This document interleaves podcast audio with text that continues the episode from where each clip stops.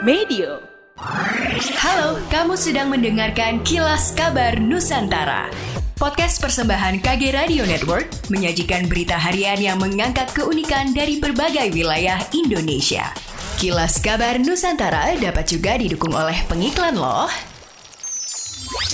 Teman-teman, ada kejutan nih. Kamu bisa mengenang kembali cerita-cerita pendek dan dongeng dari majalah Bopo edisi spesial 50 tahun. Dengarkan versi audio dramanya di podcast Dongeng Pilihan Orang Tua pada aplikasi Noise. Selengkapnya cek di kolom deskripsi ya.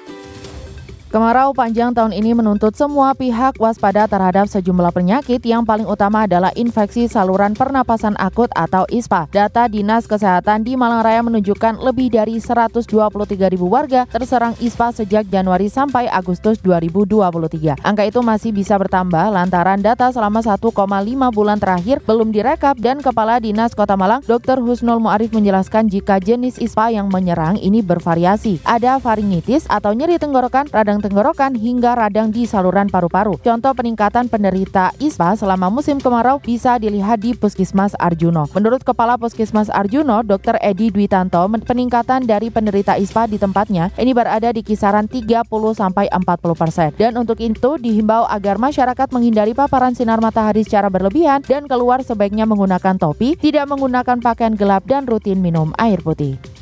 Dalam rangka Bulan Inklusi Keuangan tahun 2023, Otoritas Jasa Keuangan menggandeng Bank Pembangunan Daerah Sulutgo bekerja sama dalam meningkatkan inklusi keuangan hingga ke pelosok daerah 3T, terdepan, terluar, dan terpencil, bahkan menyasar tiga daerah kepulauan terluar Sulawesi Utara. Kepala OJK Sulutgo Malut Winter Marbun menyampaikan, upaya untuk meningkatkan inklusi keuangan telah dilakukan pihak OJK dan Bank Pembangunan Daerah, bukan hanya di tingkat perkotaan, namun hingga pelosok pelosok desa meski untuk menjangkaunya membutuhkan waktu yang lama. Target bulan inklusi keuangan kepada warga senior hingga kaum muda yang dihimbau dapat memanfaatkan program perbankan secara maksimal dalam mengatur keuangannya. Peringatan bulan inklusi keuangan 2023 mengangkat tema akses keuangan merata masyarakat sejahtera.